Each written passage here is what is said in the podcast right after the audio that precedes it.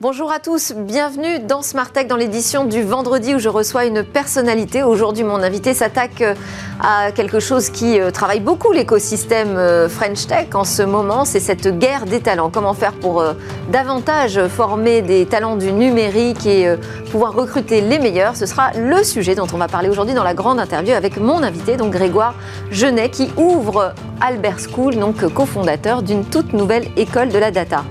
Et puis euh, Smartech enchaînera avec son rendez-vous dans l'espace qui sera dédié cette semaine à l'IA et la recherche spatiale. Mais tout de suite, sans plus attendre, c'est le moment de la grande interview School.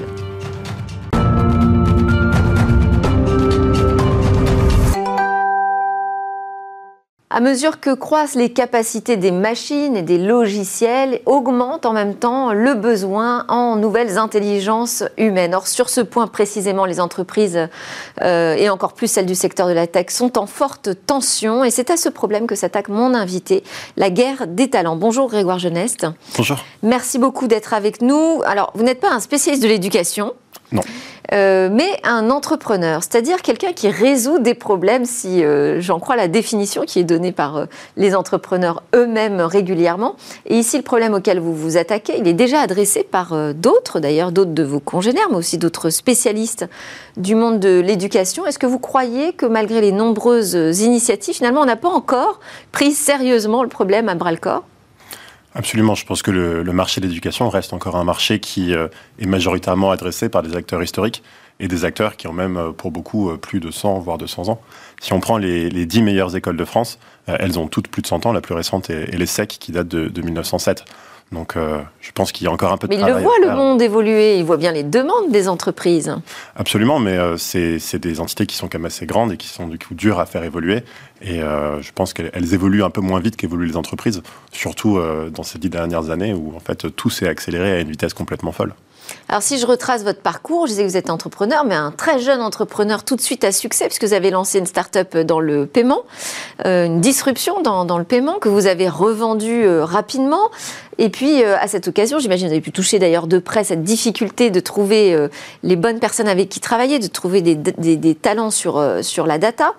ça se traduit par quoi comme type de tension, cette recherche de talent Par un besoin d'être plus compétitif vis-à-vis des autres entreprises? Vous êtes en compétition plutôt avec des entreprises de la French Tech quand vous cherchez des talents ou alors avec des entreprises du numérique à dimension internationale? Ça se traduit par quoi, cette guerre des talents? C'est vrai qu'aujourd'hui, euh, avec euh, le monde qui devient de plus en plus globalisé, la compétition entre les entreprises ne fait qu'augmenter. Et, euh, pour être très compétitif, on est obligé de prendre des décisions de plus en plus vite et de prendre des décisions de plus en plus précises et de plus en plus pertinentes. si on prend l'exemple du marketing, aujourd'hui, quand on va dépenser je sais pas, 100, 000 euros de budget marketing, si on ne les optimise pas au centime près, eh finalement, euh, on, ne gagne jamais ces fameuses enchères sur Google ou sur Facebook. Et donc, euh, notre concurrent, qui peut vendre un produit à peu près similaire, eh ben, il va toujours toucher le bon client. Et nous, on va toujours toucher le mauvais client. Et donc, finalement, euh, très vite, on va disparaître et lui, il va gagner. Donc, cette guerre de talent, elle, est absolument primordiale. Primordiale. Puisque, finalement, c'est ça qui va nous permettre de survivre. Alors, vous cofondez Albert School avec euh, Mathieu Hurtel, qui, euh, qu'on a retrouvé euh, comme conseiller de Cédrico, avec également Mathieu Schimpel, qui est lui multi-entrepreneur. Tous les trois, vous êtes passés par des grandes écoles françaises et vous avez eu des parcours quand même remarquables. Il vous manquait quelque chose? On, a Ça ne vous a pas empêché de percer dans le numérique, tous les trois? Non, non, non, absolument. Mais on a tous les trois le sentiment d'avoir beaucoup appris sur nos premières années de travail et, de finalement, euh, il y avait une certaine déconnexion entre ce qu'on avait appris à l'école et puis la réalité une fois qu'on est entré dans nos premières entreprises, dans nos premières startups. Et, et on se dit que euh, finalement, euh, ce qu'on aurait pu avoir à l'école aurait pu être plus proche du monde professionnel, plus, plus directement applicable et opérationnel. Et sur la data précisément, sur la manière dont euh, les industries se transforment euh, avec le numérique, est-ce que vous avez eu le sentiment à Polytechnique, puisque vous êtes un, des X, euh, que, on est encore, on passe encore à côté de cet enjeu? Donc là, euh, Mathieu Hurtel et moi, on est, on est polytechniciens. Et euh, nous, en sortant de l'X, on avait effectivement le sentiment de maîtriser la data. Je pense que c'est quelque chose qui est assez bien enseigné à Polytechnique. D'accord. En revanche, on ne savait pas tellement comment s'en servir. C'est-à-dire qu'on est arrivé dans des sociétés, euh, on nous a dit, bon, bah voilà, on a des enjeux sur le marketing ou la finance. On n'avait aucune idée de ce que c'était que le marketing ou la finance. et à l'inverse, Mathieu Schimpl, qui lui a fait l'ENS puis HEC, euh, maîtrise bien les enjeux de, l'économie, les enjeux des sociétés, des entreprises. En revanche, il ne sait pas faire de Python, il ne maîtrise pas les enjeux de la data. Donc c'est là où cette double compétence, elle est absolument nécessaire. J'ai changé euh, encore la semaine dernière avec euh, un, patron de PME qui me disait qu'il était complètement conscient qu'aujourd'hui, il lui fallait des data analystes justement pour les sujets dont on parlait plus tôt, pour être plus précis et plus rapide dans ses décisions. Donc il a recruté des data analystes mais ces gens-là ne savent pas parler à ces équipes métiers et ces équipes métiers ne savent pas exactement quoi demander à ces data analystes. Donc il faut des traducteurs, il faut des profils hybrides, il faut des gens aujourd'hui dans toutes les fonctions métiers, en finance, en marketing, euh, en logistique. Donc ça veut dire qu'Albert School, pardon, c'est pas juste euh, une école de la data pour les développeurs, c'est une école de commerce, c'est ça, qui intègre véritablement le métier de la donnée. Exact. On est vraiment une école hybride qui mélange le côté data et le côté business. Et est-ce que ça veut dire que vous vous positionnez en frontal justement euh, euh, par rapport à des écoles comme Polytechnique? Est-ce que vous venez disrupter Polytechnique? Oh, J'irai peut-être pas jusque-là. Euh, on, ne disrupte ni Polytechnique ni HEC. On en tant qu'ancien élève, c'est quand même. Ah, J'ai énormément de respect et, pour Polytechnique et je les remercie pour tout ce qu'ils m'ont apporté. On, on, se positionne vraiment entre Polytechnique et HEC. et surtout, en fait, on, on, est aussi un parcours où on ne passe plus par la prépa. Euh, je pense qu'aujourd'hui, euh, il y a de plus en plus d'élèves qui ne se reconnaissent pas dans la prépa. Donc c'est une école post-bac. Hein. En sortant du bac, on peut rentrer dans Albert School, on reste pour 3 ou 4 années 3 ou 5 ans. 3 ou 5 années, d'accord. Et, et, donc il y a beaucoup d'élèves qui ne se reconnaissent pas dans la prépa puisqu'ils veulent pas euh, faire un, ils veulent pas rentrer dans un système de compétition finalement où ils disent que pendant deux ans leur but ça va être d'être le mieux classé possible. À Albert School, nous, on, propose des parcours qui sont vraiment individualisés, où le but c'est de faire réussir 100% de nos élèves et que 100% de nos élèves finalement euh, euh, apprennent ce qu'ils veulent apprendre et décrochent le job qu'ils veulent décrocher. Et individualisé, vous utilisez l'IA par exemple, on en parle de plus en plus aujourd'hui, comme d'un outil qui permet de travailler l'apprentissage de manière plus fine avec les élèves? Absolument, on utilise l'IA, euh, donc en fait qui, est, qui se repose sur la data, donc on utilise ce qu'on enseigne aussi pour optimiser, pour personnaliser les courbes d'apprentissage des élèves pour que tout le monde apprenne à son niveau, mais aussi à sa vitesse. Et comment on le gère ça dans une classe, justement, ces parcours un peu différenciés? Alors, il faut s'appuyer sur différentes méthodes d'apprentissage. Mais vous l'avez prouvé, parce que là, l'école, elle n'est pas encore euh, ouverte. Hein. La, la, rentrée, ce sera en septembre 2022. Est-ce que vous avez pu commencer à mener des tests? Alors, on, travaille effectivement avec des professeurs euh, qui ont euh, de l'expérience euh, dans différents types d'enseignement. Donc, certains professeurs qui enseignent dans des grandes écoles et donc qui ont l'habitude de faire des amphis. On poste aussi avec beaucoup de professeurs particuliers qui ont l'habitude d'enseigner plus en one-to-one et avec des gens spécialisés dans le e-learning, donc de l'apprentissage à distance via des plateformes. Et donc, nous, on va faire vraiment un mix de tout ça. Et on pense que la bonne façon de pouvoir s'adapter aux élèves, c'est de justement leur mettre différents cadres d'apprentissage parce que certains vont être plus à l'aise dans les classes de 40, d'autres plus à l'aise devant l'ordinateur, et d'autres, ils auront besoin de coaching, de mentoring en one-to-one.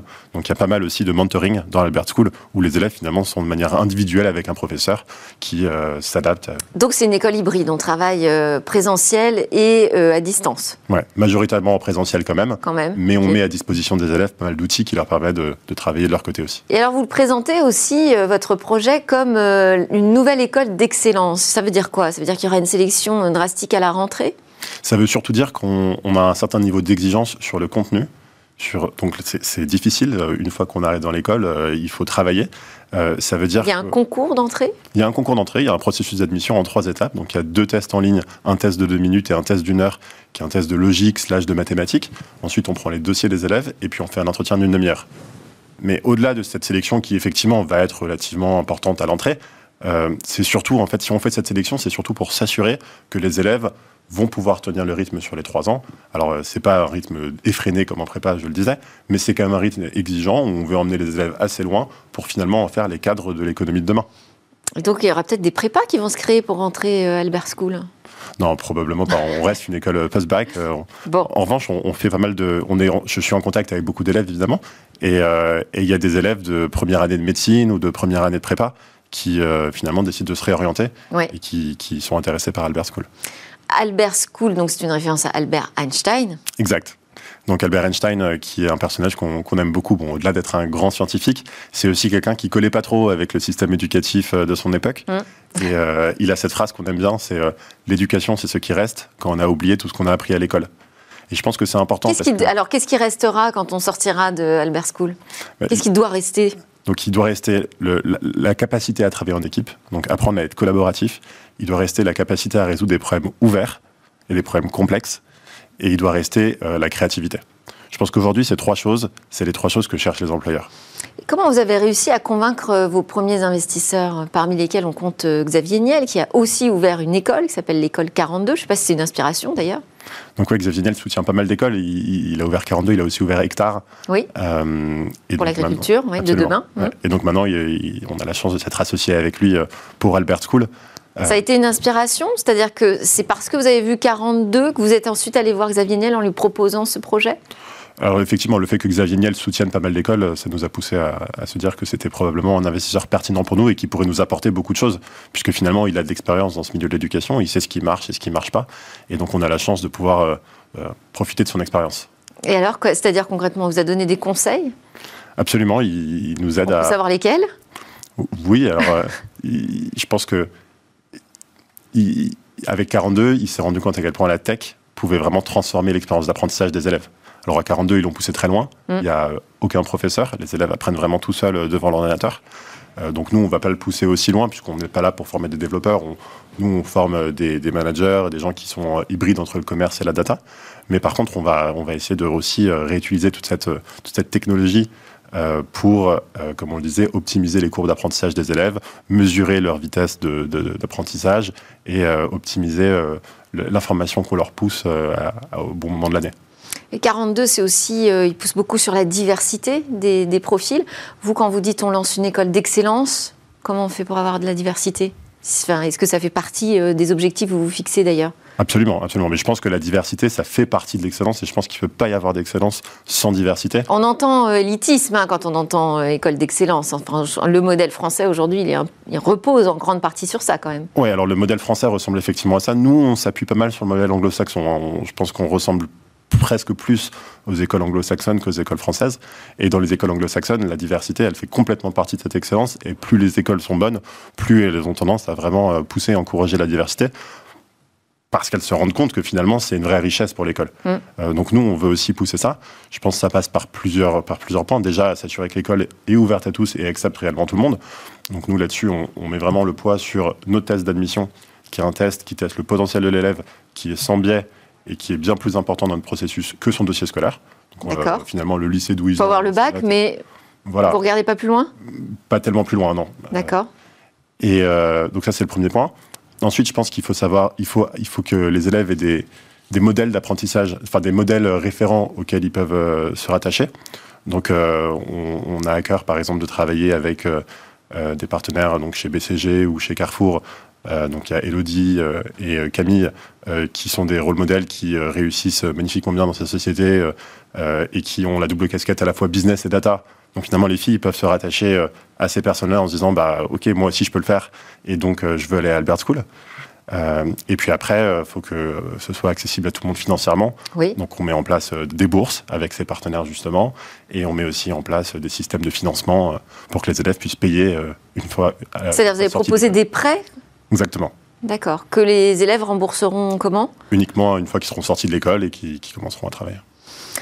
Euh, si euh, je reviens sur euh, la référence à École 42, donc si j'ai bien compris, vous allez utiliser un peu la plateforme d'intelligence numérique aujourd'hui pour travailler sur une personnalisation de, l'apprentissage. vous avez parlé aussi de, de, la diversité. Vous utilisez également le même architecte Exact. On travaille avec euh, l'architecte qui a. Adrien Raoul, c'est ça? Exact. qui a fait l'école 42. Euh, c'est. Qu'est-ce que ça apporte ça? En quoi le, modèle architectural euh, vous a intéressé chez 42 alors, euh, c'est pas forcément exactement pour refaire le modèle de 42, puisque comme je le disais, nous, c'est assez différent. Il y aura des salles de classe, là où à 42, il n'y en a pas. Mais, euh, mais c'est intéressant de travailler avec un architecte qui a, qui a déjà fait des écoles et qui a déjà euh, pensé des écoles d'un nouveau genre, puisque comme ça, il s'enferme pas dans reproduire l'existant, mais on arrive vraiment à essayer de créer quelque chose de nouveau. Et qu'est-ce qui sera nouveau? C'est ça que ma question. Qu'est-ce que vous allez piocher de différent qu'on trouve à l'école 42 alors, je pense pas qu'on reprenne spécifiquement. Parce que vous allez quand même faire des classes, j'imagine, fermées. Je vous ai entendu parler des classes de 40. Euh, Absolument, il y aura des classes. Je pense que euh, par rapport à une école classique, nous, on est vraiment plus hybride entre une école et un espace de coworking. Puisqu'on est très professionnalisant, on est vraiment tourné vers le monde l'entreprise. Et notre but, c'est d'apprendre aux élèves à travailler, à travailler en groupe. Euh, mais donc, ça ne veut pas dire en groupe de 40, ça veut aussi dire en, petits groupes, de faire des projets. donc, donc notre notre école a quelques classes de 40 effectivement pour les cours de maths et autres, mais a aussi beaucoup d'open space, beaucoup de petites salles où finalement les élèves ont l'impression d'être dans un. Et alors si en plus c'est un travail hybride, c'est-à-dire qu'on pourra avoir des élèves qui seront en visioconférence pendant les cours, tout ça, j'imagine que c'est prévu à l'avance?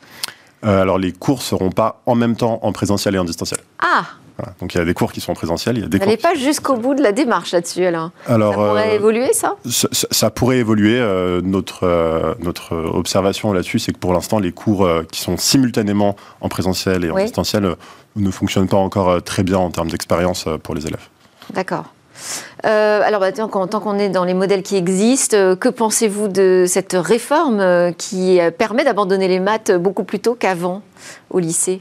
Alors nous, Parce que c'est un sujet pour vous, les mathématiques. Absolument. Alors, moi, personnellement, je suis assez triste de cette réforme. Je suis Est-ce que ça veut dire qu'il y a certains talents, peut-être, qui vont vous échapper bah, Qui auront le bac, mais sans mathématiques, et qui seront peut-être des, cerveaux brillants dont vous aurez besoin Oui, bah après, c'est le, en quelque sorte, c'est leur choix hein, de ne pas faire de mathématiques. Et, et, je, je crois qu'il faut respecter. Et on ne peut-être pas leur imposer de, de faire des mathématiques s'ils ne le veulent pas. Euh, cela dit, je pense que le, système de l'éducation en France devrait encourager les élèves à faire des mathématiques. Euh, peut-être pas en, une fois encore en les forçant, mais en, leur expliquant finalement quelle est la place des mathématiques et à quoi elles servent. Aujourd'hui, ça arrive finalement assez tard euh, l'utilisation des mathématiques pour résoudre des problèmes sociétaux ou des problèmes économiques. Oui. avant, ça sert surtout à la physique et à la chimie, mais ce qui ne passionne pas forcément tous les élèves. Euh, l'ambition d'Albert School, c'est justement d'utiliser ces mathématiques plus sur des sujets sociétaux, sur des sujets économiques. Et peut-être que c'est quelque chose qu'on pourrait euh, directement enseigner un petit peu au, collège, au lycée, euh, sur des exemples simples, pour montrer aux élèves que finalement les mathématiques, c'est un outil qui permet de décrire, d'analyser des systèmes complexes, et qu'aujourd'hui, beaucoup plus de choses, enfin, une quantité énorme de choses qui commencent à devenir des systèmes complexes et que du coup les mathématiques sont essentielles pour pouvoir s'attaquer à ces problèmes. On peut penser à l'environnement, on peut penser euh, à euh, comprendre les enjeux de société. Euh, tout ça finalement aujourd'hui c'est tellement complexe qu'il faut mettre des équations dessus, sinon on Donc plutôt réfléchir à la manière aujourd'hui dont on enseigne les mathématiques. C'est ça aujourd'hui qui me semble le plus important. Euh, alors, vous parlez beaucoup euh, de, cette formation qui sera très professionnalisante. Vous allez avoir des, vous avez déjà d'ailleurs des partenaires, des entreprises partenaires. Comment ça va se concrétiser? Il y aura des stages. Euh, ça va être presque un temps partiel entre l'école et l'entreprise. Comment est-ce que vous envisagez les choses pour que les élèves aient vraiment le sentiment de démarrer avec des vraies problématiques d'entreprise? Donc pendant les deux premières années, on fonctionne via des cycles qu'on appelle des business deep dive. Donc c'est des cycles de trois semaines pendant lesquels on met une entreprise en avant. Donc pendant trois semaines, par exemple. Ce sera très anglophone aussi, hein, si j'ai bien suivi. Ce sera assez anglophone, exactement. Mais parce que le monde professionnel est anglophone et que c'est absolument primordial aujourd'hui pour les élèves de parler anglais. Excusez-moi, je vous ai coupé. Pas de problème. Et donc pendant ces cycles de trois semaines, on met une entreprise en avant. Alors euh, après, en cours de finance, en cours de marketing, en cours d'économie, en cours de data, on fait un peu de théorie mais après, surtout, on passe beaucoup de temps à appliquer cette théorie à cette société. Donc en trois semaines, on va vraiment décortiquer cette société à fond pour que les élèves développent une compréhension à 360 degrés et finalement savent s'ils veulent travailler dans ce secteur, euh, s'ils aiment bien cette société. Et puis à chaque fois, on va changer de secteur. Donc on va faire du retail, on va faire du. Et pour l'entreprise, ça veut dire qu'elle euh, elle reçoit des stagiaires très concrètement. Donc l'entreprise vient elle va bénéficier aussi des travaux des élèves. L'entreprise vient dans l'école. Donc pendant trois semaines, elle vient dans l'école, elle fait des dizaines d'heures de cours pour les élèves. Donc à la fois, euh, je le disais, en marketing, en finance, en économie, donc c'est des experts de différents secteurs, de différents métiers de l'entreprise qui viennent parler aux élèves. Et euh, puis en échange de ça, ils espèrent que les élèves demain iront en stage chez eux parce qu'ils ont passé trois semaines au contact de l'élève, à leur expliquer leur société et puis ils sont passionnés par ce qu'ils font. Donc finalement, euh, ils motivent les élèves à les rejoindre. Bon, investissement d'avenir. On va terminer euh, cet entretien tous les deux par un format qui s'appelle l'interview express dans Smartech. C'est quelque chose d'un petit peu plus ouvert, un peu plus personnel. Vous répondez comme vous en avez envie, de manière personnelle ou professionnelle, ça vous regarde. Je vous lance d'abord sur un premier mot. Quels sont vos rêves, Grégoire? euh, c'est de, démocratiser l'enseignement des mathématiques et du business en France. Et quelles sont vos peurs? Que tous les élèves abandonnent les maths en France? Est-ce que vous avez une interrogation particulière? Quelque chose qui vous questionne? Euh, Ce qui m'intéresse, c'est d'essayer ce, que j'aime saisir, ce que je cherche à saisir tout le temps, c'est comment fonctionnent les gens, euh, et finalement ce qui les motive, ce qui les pousse à, travailler. Et, donc finalement, je pense que c'est aujourd'hui pour ça aujourd'hui que je me lance dans, la formation et dans l'éducation. C'est parce que pour essayer de mieux comprendre, d'être au contact des, jeunes qui apprennent. je ne sais pas si c'était une idée fixe, mais est-ce que vous avez par ailleurs une idée fixe? Joker. Joker. Le futur, vous l'imaginez comment?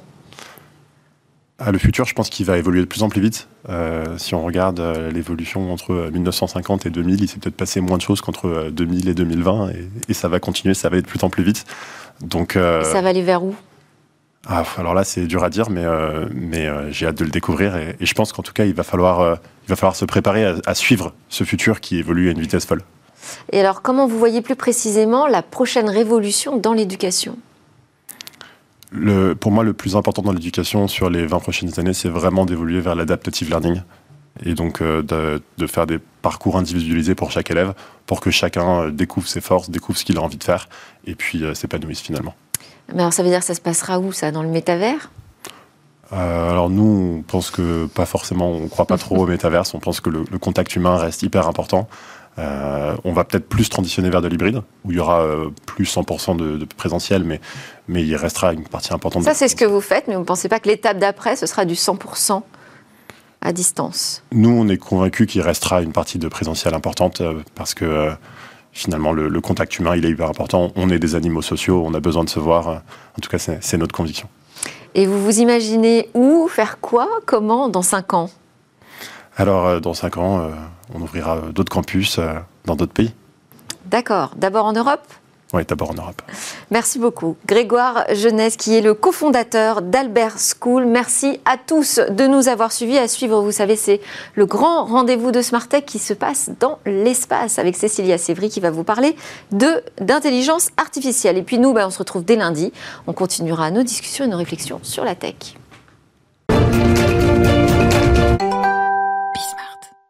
Bonjour à tous et bienvenue dans Smart Space. L'intelligence artificielle n'en finit plus de démontrer ses utilités ici sur Terre, mais figurez-vous que dans l'espace aussi on y trouve une utilité.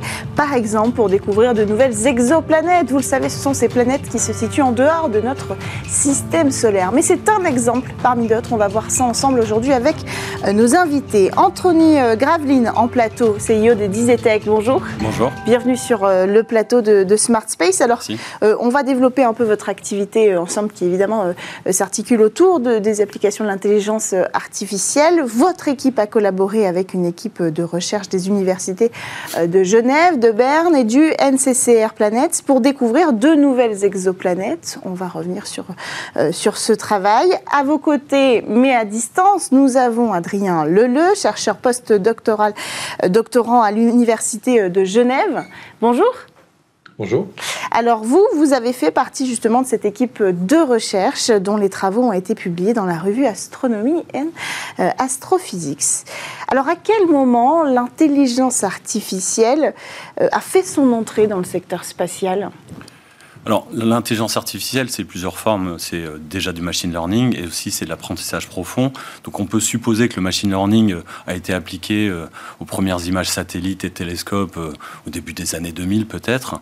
Moi, ce qui m'intéresse plus, c'est l'entrée en matière, je dirais, de l'apprentissage profond, donc ce qu'on appelle le deep learning, hmm. à partir des années 2012, 13, 14, avec aussi les nouvelles capacités satellites qui ont été mises dans l'espace. Donc, je situe ça peut-être 2014-2015. Hmm.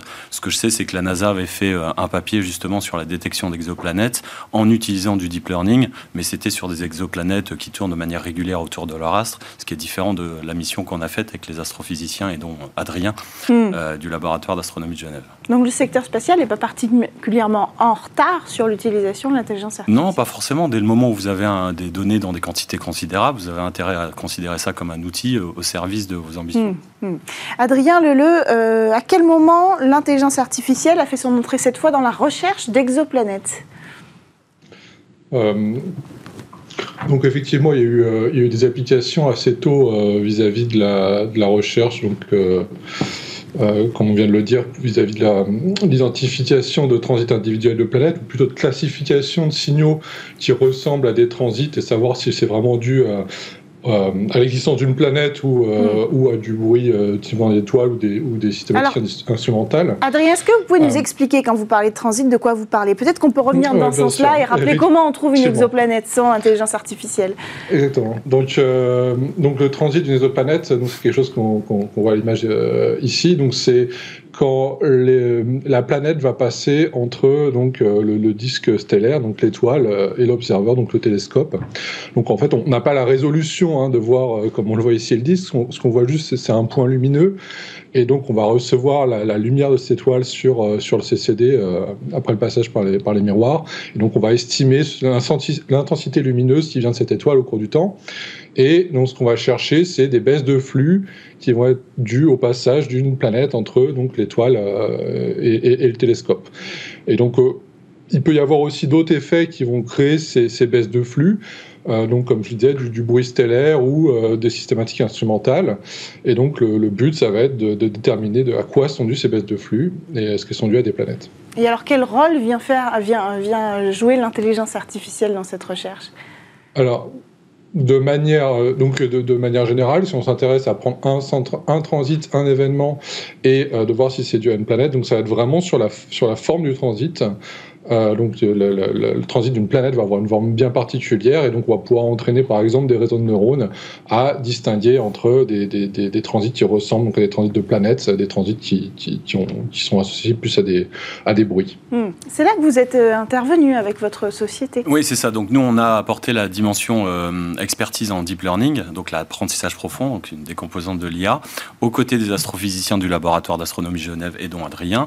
Et donc effectivement, comme dit Adrien, bon, on a des quantités considérables de données qui sont euh, acquises par euh, Kepler et TESS. Et donc l'IA va servir à, à préfiltrer dans cet amas de données hmm. pour euh, sortir les données d'intérêt qui vont servir à des équipes d'astrophysiciens ou des simulateurs dont ils ont à enfin, qu'ils ont à disposition pour se concentrer vraiment sur les données utiles et éviter de faire du, perdre du temps à tout le monde sur des données inutiles. À hmm. partir de là, ils vont lancer des simulations et vérifier si oui ou non il y a une configuration planétaire qui implique, euh, qui justifie la présence d'une exoplanète qu'on est en train de rechercher. Donc vous récupérez les données, euh, donc Kepler et TESS, il faut rappeler qu'ils sont des, télescopes hein, qui, euh, qui, récupèrent des données en orbite autour de la Terre. Exact. donc vous récupérez ces données-là et l'idée c'est de faire un, premier travail de tri. C'est ça on travaille pour que les experts puissent faire leur boulot uniquement sur les données qui ont de l'intérêt. En l'occurrence, il y a deux types d'experts, les humains, mais aussi les machines. Mm. Adrien pourra en dire un mot. Mais euh, l'idée, c'est d'arriver à vérifier si les exoplanètes qu'on a identifiées sont des exoplanètes qui existent, parce qu'elles rentrent dans une configuration planétaire cohérente. Mm, mm. Avec des simulateurs qui sont très, euh, très euh, comment dire, consommateurs de ressources, et c'est pour ça que c'est l'intérêt, c'est d'utiliser l'IA en préfiltrage. Ouais. Comment on intègre euh, à ces recherches sur le secteur spatial l'intelligence artificielle? Est-ce qu'il y a eu un verrou par rapport au process qui pouvait exister déjà, euh, par rapport à la façon de travailler euh, dans le secteur spatial? Est-ce que l'arrivée de l'intelligence artificielle a été difficile? Je ne sais pas si ça a été difficile. Finalement, la collaboration s'est plutôt bien passée. Après, il a fallu mettre en place une organisation, des procédures, des manières de travailler avec les ressources euh, informatiques. Euh, tout ça, c'était à découvrir et finalement, on l'a mis en place. Et d'ailleurs, on peut continuer aujourd'hui euh, sur d'autres types de missions avec hmm. ce qu'on a réussi à mettre en place à cette époque. Hmm. On, va, on, va, on va revenir là-dessus, sur, sur les, projets à venir que vont permettre l'intelligence artificielle, notamment en matière d'exoplanètes. Adrien Leleu, dans votre position en tant, en tant que chercheur, comment avez avez-vous réussi à manager l'arrivée de l'intelligence artificielle? Parce que c'est une autre méthode de travail que celle que vous utilisiez euh, jusqu'alors. Alors effectivement, donc là on vient de parler un petit peu de la quantité de données. Il faut savoir que par exemple pour, euh, pour Kepler, donc la mission qui a, qui a, observé pendant 4 ans un champ de donc 200 000 euh, étoiles pour chercher des exoplanètes,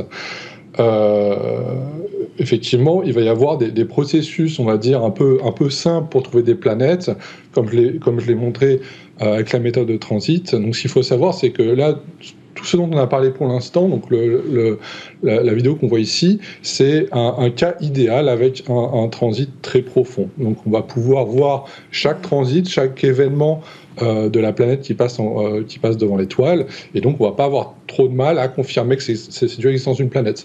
Mais nous, on va s'intéresser aussi à aller chercher des, des, petites planètes, des planètes de la taille de la Terre. Mm. Et euh, donc ça produit pas un signal aussi franc parce que l'étoile elle-même, elle a donc, si vous avez déjà vu ces, vidéos, des, bulles en surface, des choses comme ça, il y a du bruit. Et donc, on s'intéresse à des événements de transit qui sont même moins profonds que le bruit de l'étoile. Hmm.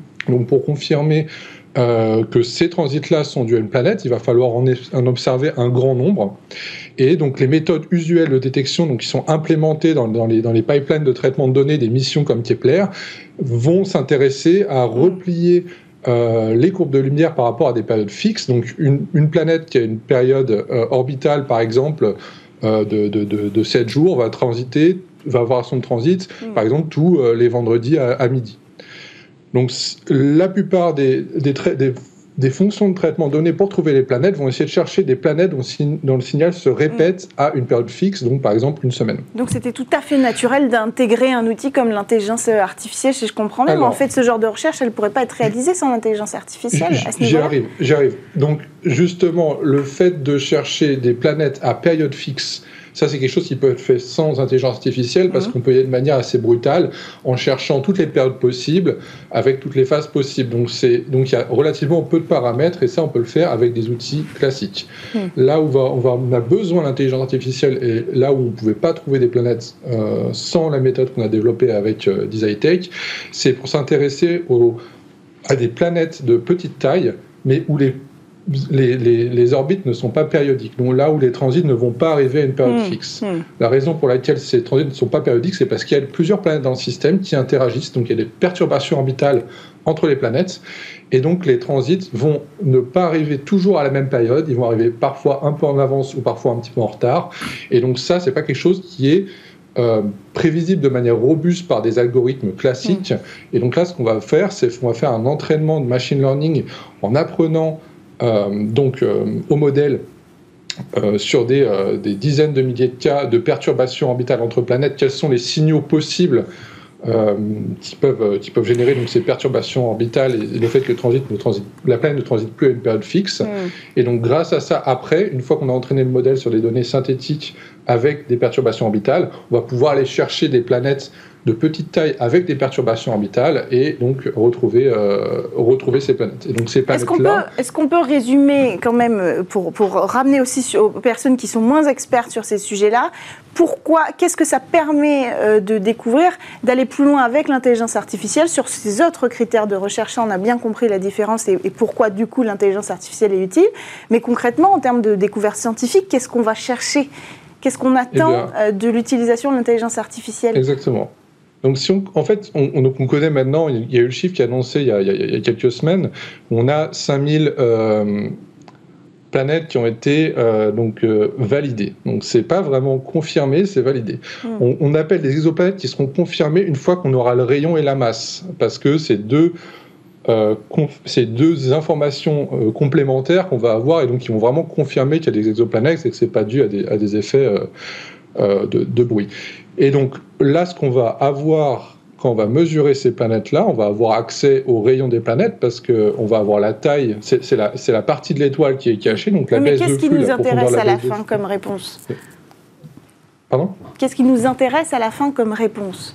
D'avoir la, taille, donc le rayon, et la masse euh, de, de, ces exoplanètes. Donc de trouver des petites planètes comme la Terre et de caractériser à la fois leur taille et leur masse pour pouvoir estimer donc leur densité et donc euh, savoir de quoi les planètes sont faites. Et peut-être savoir si une forme de vie, parce que souvent quand on parle d'exoplanètes, on parle de ça, une forme de vie est possible euh, sur une autre planète que celle de la Terre. Je voudrais qu'on avance un tout petit peu et qu'on sorte de la question de la recherche d'exoplanètes, parce que euh, ça m'intéresse aussi de comprendre comment une société comme vous, des high-tech, a atterri sur le secteur spatial. Est-ce que c'est votre champ d'application global ou est-ce que c'est un peu par hasard en fait que vous travaillez sur le secteur spatial? Alors du coup, on a eu l'opportunité de rencontrer les équipes à l'époque et du coup, on leur a présenté notre savoir-faire en deep learning, ils avaient des problématiques, on a hmm. réfléchi au challenge, on a réfléchi à comment euh, euh, formaliser des tâches pour euh, justement résoudre ce problème. Et suite à ça, en fait, on a décidé de, d'orienter la stratégie de la boîte sur l'observation de l'espace, mais pas que, hmm. aussi sur l'observation de la Terre. Donc c'est aussi les technologies spatiales, mais cette fois-ci au service de l'observation de la Terre. Et donc depuis, depuis cette époque où on a fait cette mission, on s'est consacré justement à l'application des méthodologies d'intelligence artificielle, à l'observation de la Terre pour lutter contre les atteintes à l'environnement. C'est-à-dire? Bah, nous, on a développé une première plateforme qui permet de détecter et de mhm. surveiller les dépôts sauvages et décharges illégales par satellite en optique très haute résolution, donc des résolutions à 50 cm au sol. C'est-à-dire qu'on commence à avoir des contrastes au sol à 50 cm. Et dessus, donc, on applique nos algorithmes de deep learning. Une partie, d'ailleurs, est transférée du savoir qu'on a acquis euh, grâce à cette mission sur, le, sur la détection d'exoplanètes, tout simplement parce que, en général, l'apprentissage profond nécessite d'avoir des jeux de données labellisés très conséquents. Ce qui n'était pas le cas pour les exoplanètes, comme l'a dit Adrien et c'est encore moins le cas aussi pour les dépôts sauvages et décharges illégales. Hmm. Donc mon associé... vous mappez en fait euh, vous avez à mapper euh, toutes les zones. On mappe le territoire sous surveillance pour identifier. Je crois qu'on a les images d'ailleurs de ce travail. Exactement, sous surveillance pour identifier au niveau pixel quels sont les pixels qui présentent euh, une susceptibilité d'être un dépôt, enfin un déchet. Et ensuite, on organise l'information à partir des pixels pour dire ici c'est un dépôt sauvage. Hmm. Et on livre ça ensuite aux collectivités territoriales pour qu'elles puissent coordonner leur action et, et résoudre et, et remettre en état les sols. Ça, c'est possible parce qu'aujourd'hui, on a un nouvel accès accès à l'espace aussi. On a des technologies qui nous permettent, euh, depuis l'espace, euh, de recevoir des données euh, aussi massivement. effectivement, donc il y a un effet synergie qui est fabuleux actuellement au niveau du secteur spatial, qui tire parti de plusieurs facteurs. Le premier, c'est, il faut savoir qu'il y a à peu près, enfin, le, le coût d'envoi d'un kilo de satellites dans l'espace a été divisé par 10 hmm. euh, au cours des dernières années. Euh, dans le même temps, il y a eu une, une accélération de la miniaturisation des satellites. Et c'est pareil, on a des satellites en optique avec 50 cm de résolution qui pèsent plus que 40 kg, alors que avant, il fallait une tonne pour les envoyer dans l'espace. Donc tout ça fait qu'il y a cet effet synergique. Il y a aussi le fait que les technologies sur les capteurs permettent d'augmenter la résolution de mieux en mieux. Aujourd'hui, on est sur du 50, mais aussi sur du 30 cm. Quand on observe l'Ukraine, on le fait avec du 30 cm. Et bientôt on aura du 15 cm au sol. C'est-à-dire qu'on commence à avoir des détails de plus en plus euh, importants sur le sol. Et donc l'IA a sa place dans ce sujet parce que Enfin, un des chiffres qui montre cette dynamique, c'est que en 2021, on a envoyé 1500 satellites euh, dans l'espace dix fois plus qu'il y a cinq ans. Hmm. Donc il y a un vrai engouement. Il faut expliquer au grand public que satellite égale données et donc égale utilisation. Alors forcément, donc du coup, satellite lors de l'observation de la Terre, ils prennent des photos en permanence euh, avec une résolution très fine et donc du coup, on produit des quantités astronomiques de données. Hmm. Et donc comme je le disais tout à l'heure, à un moment donné, la photo interprétation avec des humains, elle a ses limites. Donc si on veut automatiser à grande échelle la détection, euh, les classifications de scènes, détection d'objets ou d'anomalies dans des images, hmm. comme nous on le fait pour des posts sauvages et des charges illégales, on ne peut plus le confier à des êtres humains. On est obligé d'automatiser ça et d'utiliser l'intelligence artificielle pour ce faire. Donc c'est naturellement avec l'évolution de ces nouveaux usages, de ces nouvelles technologies que l'intelligence artificielle. On développe des usages en permanence grâce à ces constellations qui arrivent dans l'espace de plus en plus nombreuses. Est-ce que l'utilisation de l'intelligence artificielle, et je vous pose aussi euh, la question, euh, Adrien, est réglementée, en tout cas dans le secteur spatial, au niveau de la recherche, au niveau de l'observation de la Terre il n'y a pas de réglementation mondiale pour l'accès à l'espace aujourd'hui et les gens peuvent s'en plaindre aussi parce que ça commence à créer des constellations et des risques sur les débris mhm. spatiaux. C'est un sujet qu'on aborde souvent. Voilà. Après, euh, il y a des réglementations qui sont locales. Ça veut dire que euh, les administrations des pays peuvent octroyer des licences à des opérateurs satellites à condition qu'elles respectent un certain cahier des charges, à condition mm. qu'elles leur livrent en priorité des données. Ça, ça existe, mais il n'y a pas de gouvernance mondiale mm. sur le sujet. Et au niveau des, des, données qui sont exploitées, alors Adrien Lelot, on imagine que c'est un peu différent. On parle des données exploitées, mais, euh, mais qui pointent l'espace. Donc peut-être qu'en termes de réglementation, c'est déjà moins lourd. En termes d'utilisation de l'IA, je veux dire. alors, l'utilisation de l'IA, de toute façon, alors pour les missions dont on a parlé précédemment, donc Kepler, TESS, et puis la grande prochaine mission européenne Plateau, euh, euh, donc pour la recherche d'exoplanètes particulièrement, euh, les données en fait sont très rapidement publiques, hein, donc il n'y a, pas de, a pas de problème là-dessus. Et puis après, donc les, le type d'outils utilisés, bien sûr, il n'y a pas de, de, réglementation du tout. Mais quand on parle de données, du coup, je me retourne vers vous, Anthony, d'observation de la Terre, quand on parle de mapping, là, c'est déjà, ça pose déjà plus de problèmes de protection de la donnée, peut-être? Alors, si on parle de RGPD, on n'y est pas encore parce qu'on n'est pas capable d'identifier des individus sur le, sur le terrain. Peut-être ça reviendra. Hein. donc, mm. il faut des résolutions quasiment subcentimétriques pour mm. pouvoir identifier des gens. Donc, on n'est pas là-dessus aujourd'hui. Pas pour le grand public, en tout cas? Oui, alors les militaires, euh, des fois, ils ont un peu d'avance. Donc, peut-être qu'ils ont des technologies encore plus pointues. Mais en tout cas, pour le civil, pour mm. nous, euh, on est au maximum sur 30 cm. Euh, donc, c'est difficile de, de, comment dire, d'identifier des données personnelles. Donc, du coup, les territoires sont ouverts. D'accord. Donc il n'est pas encore question de, verrouiller, en tout cas, pas de verrouiller, mais de, surveiller l'utilisation de l'intelligence artificielle. Vous ne voyez pas de, risques qui pourraient découler de, non, mais peut-être qu'il y avoir exploitations de données Alors des risques euh, vous savez, les, risques dans l'IA, euh, ils sont de deux sortes. Le premier, c'est quand euh, l'IA embarque des biais dans ses données d'entraînement et qu'elle peut avoir des, problématiques de prédiction qui, qui amènent des problèmes de discrimination, de genre, de race et des choses comme ça. Donc, ce pas des choses qu'on voit aujourd'hui dans l'observation de l'espace et l'observation de la Terre. Néanmoins, les biais existent quoi qu'il arrive. ensuite, le deuxième risque de l'IA, c'est d'automatiser les décisions de l'IA, ça veut dire d'exécuter de, sur le terrain des, des, décisions qui seraient prises à partir hmm de prédiction de l'IA. Donc c'est pas, enfin c'est un problème dès lors que euh, on exécute des opérations militaires, par exemple. Mmh, mmh. Voilà. Mais nous, dans le civil, c'est pas encore une problématique. Alors, dans, dans, la lutte contre les atteintes à l'environnement et donc euh, la protection de l'environnement, non, il n'y a pas de problématique aujourd'hui et de risque lié à l'IA.